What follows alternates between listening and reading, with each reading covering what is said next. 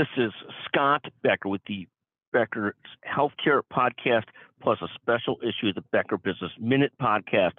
The discussion today is about CVS Health, United Health Group, and Walgreens. So, the most interesting story that I'm following currently this morning regards CVS Health possibly acquiring Oak Street Health. That itself may not be particularly interesting, other than a follow on to the other acquisitions that CVS is, is doing. But, but what it does do, this acquisition by CVS Health, further highlights to me that maybe the duopoly that I discussed yesterday, a duopoly is when two major players, the biggest leaders in the market, we discussed yesterday CVS and Walgreens, uh, much like people might discuss Amazon and Walmart, or Verizon and AT&T, or Samsung and Apple for phones. Talk about duopolies. But maybe I missed the duopoly. Maybe the real duopoly I should have discussed is not Walgreens and CVS, but CVS and United Health Group. And, and here's why.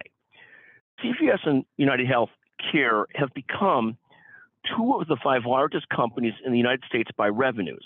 And people don't often understand that. Walmart's number one, Amazon's number two, Apple's number three. Then, depending on what week it is, United Health Group or CVS is number four or five. Mostly it's been United Health Group, but recently CVS has been ahead of them in revenues in certain quarters. Both of them have payers as well. CVS Aetna, United is United Healthcare, then it has Optum, which is separate. Um, United's a payer and a provider, to be simple, and that's an oversimplification. Uh, it's also a technology company, of course. CVS is a payer and pharmacy, uh, but that's the simplification. It's also becoming close to a provider as well. Meanwhile, United and CVS have become the fourth and fifth largest companies in the United States, while Walgreens Boots Alliance is number 18. As I look at this, I put things into sort of Big Ten parlance. I went to the University of Illinois. At the University of Illinois, we always thought of ourselves as a very big game was playing the University of Michigan. But of course, for all practical purposes, the University of Michigan didn't really care about whether they were playing Illinois. All they cared about was playing Ohio State. Uh, I wonder if we're getting to a spot where CVS feels similarly about Walgreens versus United Health. CVS views itself as sort of neck and neck with United Healthcare to be a leader in the United States in healthcare and sort of chasing Amazon in general, and probably cares less and less about where Walgreens is situated unless Walgreens starts making big, big moves again to catch up in size to CVS and United Healthcare. Sort of a fascinating analogy, and I sort of digress. But but it is fascinating how like at U of I, we thought we were in a rivalry with Michigan, but they only thought they were really competed against Ohio State. Uh, Dartmouth, my friend at Dartmouth thinks he competes with Harvard and Yale, but Harvard and Yale thinks that they only really compete with themselves. And I wonder if CVS United have gotten the same spot.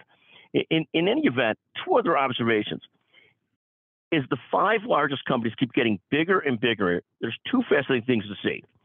One, they have the money to keep on growing and acquiring and second, CVS and United, sort of like a freight train. They're not the fastest train, they're not the highest margin, but they're relatively low margin, relatively low risk businesses.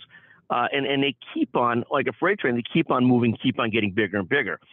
I think many of us 10 years ago, if we would have woken up today to see that they were the fourth and fifth largest companies in the U.S. by revenues in total, we would have been shocked. But that's where we are today. Thank you for listening. Again, this is a discussion of CVS and United Healthcare, have they become the big rivals like Georgia and Alabama, Michigan, Ohio State, uh, versus the rest of us who want to compete with them but aren't really there? Thank you for listening to the Becker's Healthcare Podcast and the Becker Private Equity and Business Minute Podcast.